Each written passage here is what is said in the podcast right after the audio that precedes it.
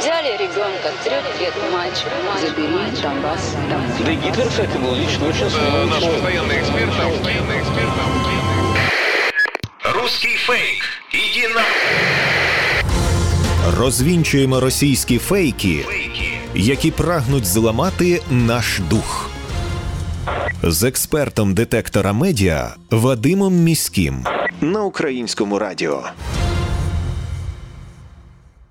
Вітаю! З вами Вадим Міський, і ми починаємо розбирати на атоми чергову порцію ворожої брехні і відправляти її у слід за російським кораблем. Російська пропаганда не вщухає, щодня з'являються нові епізоди, і незалежно від того, чи тримаємо ми зброю в руках для захисту нашої батьківщини, усі ми з вами є на інформаційному фронті, і тут боротьба також запекла. Кремль прагне знищувати нас не лише фізично, а й морально. Фейками окупанти ціляться у наш дух і хочуть похитнути наш спротив. Тому знати фейки в обличчя це бути озброєними в інформаційній війні. Нагадаю, що для вас працює команда аналітиків детектора медіа, яка щодня фіксує та спростовує ворожу пропаганду.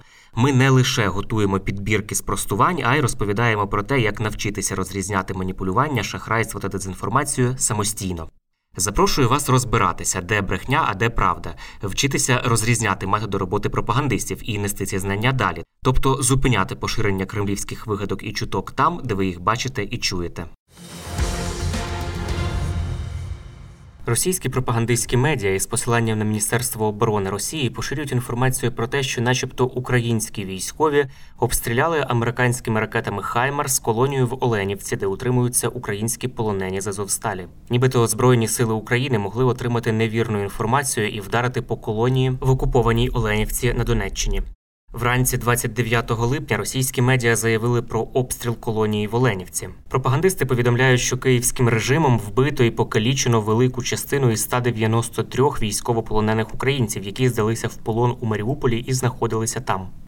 Генеральний штаб Збройних сил України повідомив, що це Росія здійснила артобстріл колонії в окупованій Оленівці, щоб приховати катування і вбивство полонених та звинуватити Збройні сили України у скоєнні воєнних злочинів. За інформацією Генштабу, Україна не завдавала ні ракетних, ні артилерійських ударів по району Оленівки.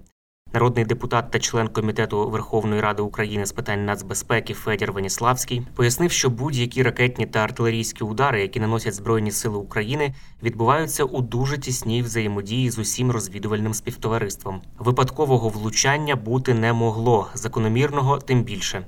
Президент Зеленський назвав події в Оленівці свідомим терактом з боку Росії і повідомив, що Україна домагатиметься визнання Росії державою спонсором тероризму. Заслухав сьогодні доповіді про удар окупантів на Оленівці Донецької області.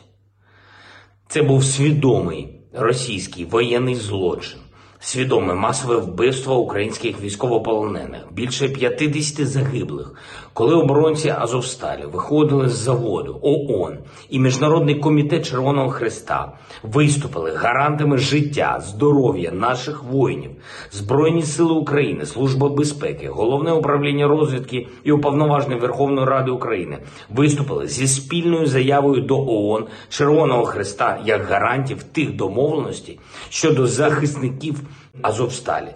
Підтримую цю заяву. Зараз гаранти повинні реагувати, повинні захистити життя сотень українських військовополонених. І додам від себе. Має бути чітке юридичне визнання Росії державою спонсором тероризму. Особливо зараз я звертаюся до Сполучених Штатів Америки. Рішення потрібне. Потрібне зараз.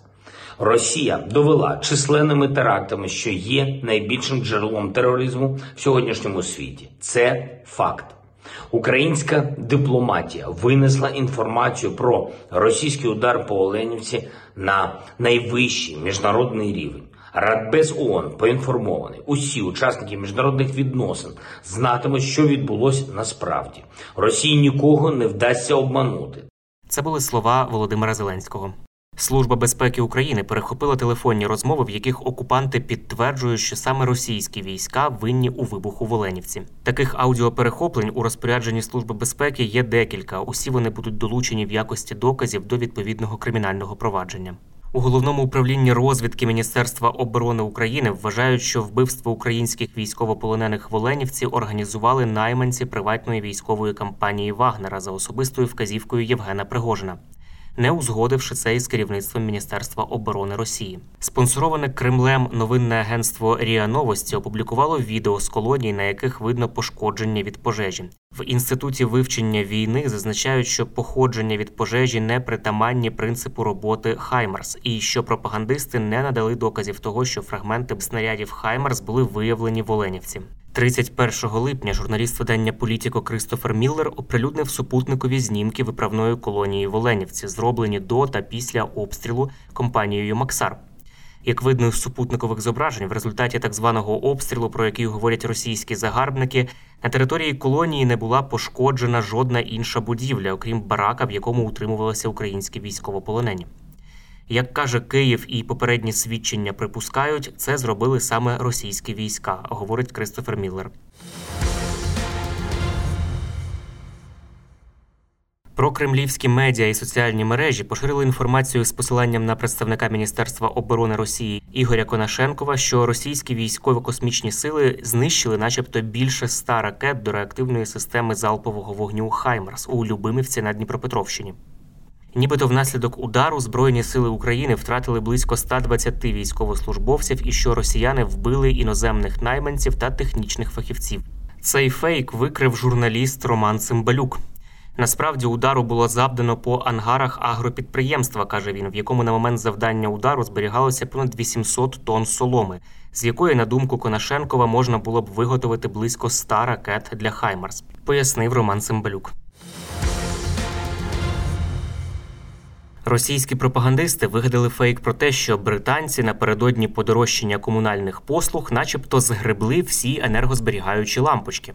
Про кремлівські телеграм-канали поширюють фотографію порожніх вітрин, нібито із супермаркету у Великій Британії, на яких були енергозберігаючі лампочки.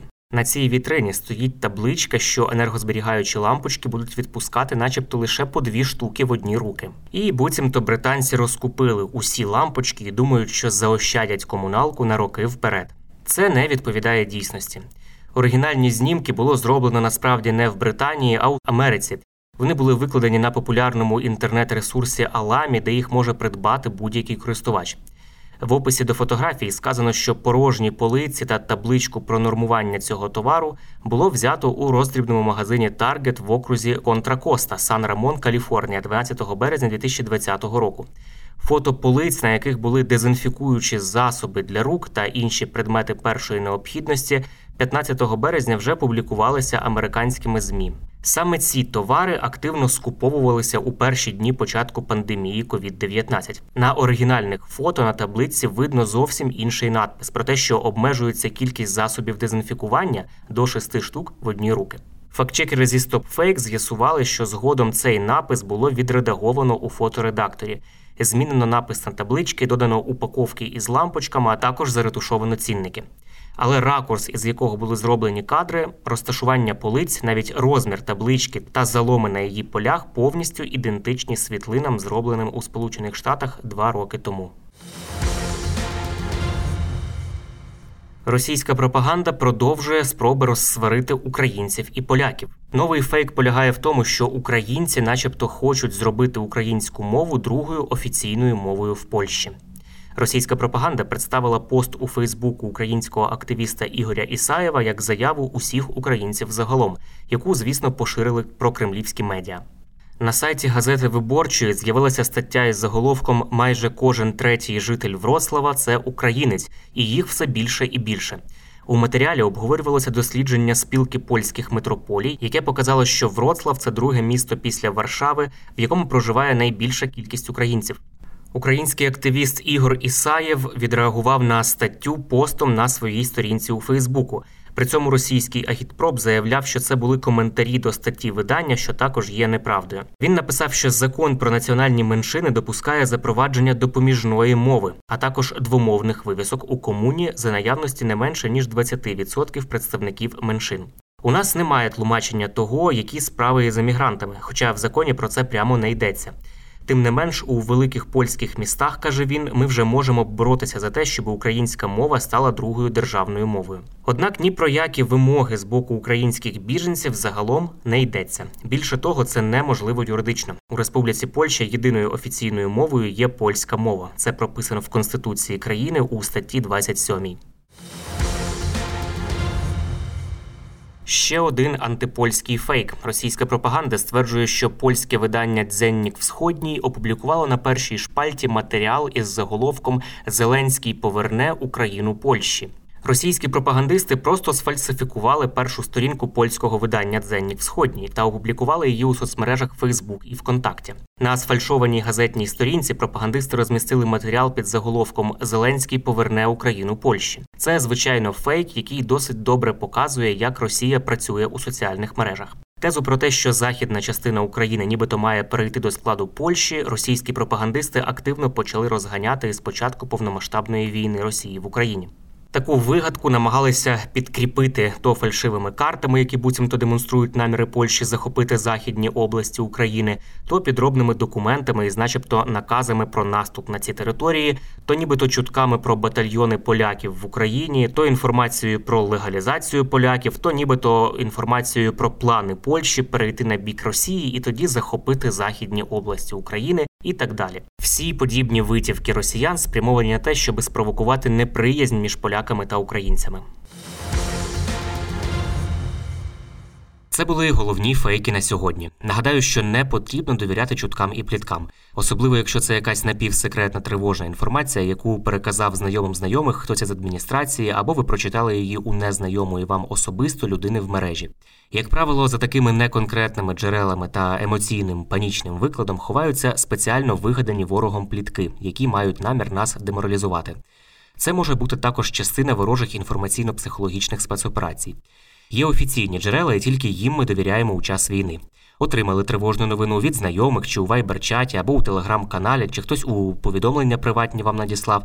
Панікувати не потрібно і переповідати одразу всім навколо також не потрібно. Спершу ми дивимося, чи є це в новинах суспільного мовлення, чи писав про це Офіс президента, Міноборони, Генштаб, ваша обласна адміністрація або місцева рада. Якщо такого у офіційних джерелах немає, то інформація швидше за все не варта вашої довіри. Пам'ятайте, що плітки це потужний інструмент ворожої пропаганди, а наше з вами завдання не залишити пліткам шансу на виживання. Бажаю всім моральної витримки і нагадую, що всі ми бійці інформаційного фронту, і від наших дій залежить успіх всієї країни в інформаційній війні. З вами був Вадим Міський. До зустрічі. Русский фейк. Иди на... Розвінчуємо російські фейки, Фейки. які прагнуть зламати наш дух. З експертом детектора медіа Вадимом Міським на українському радіо.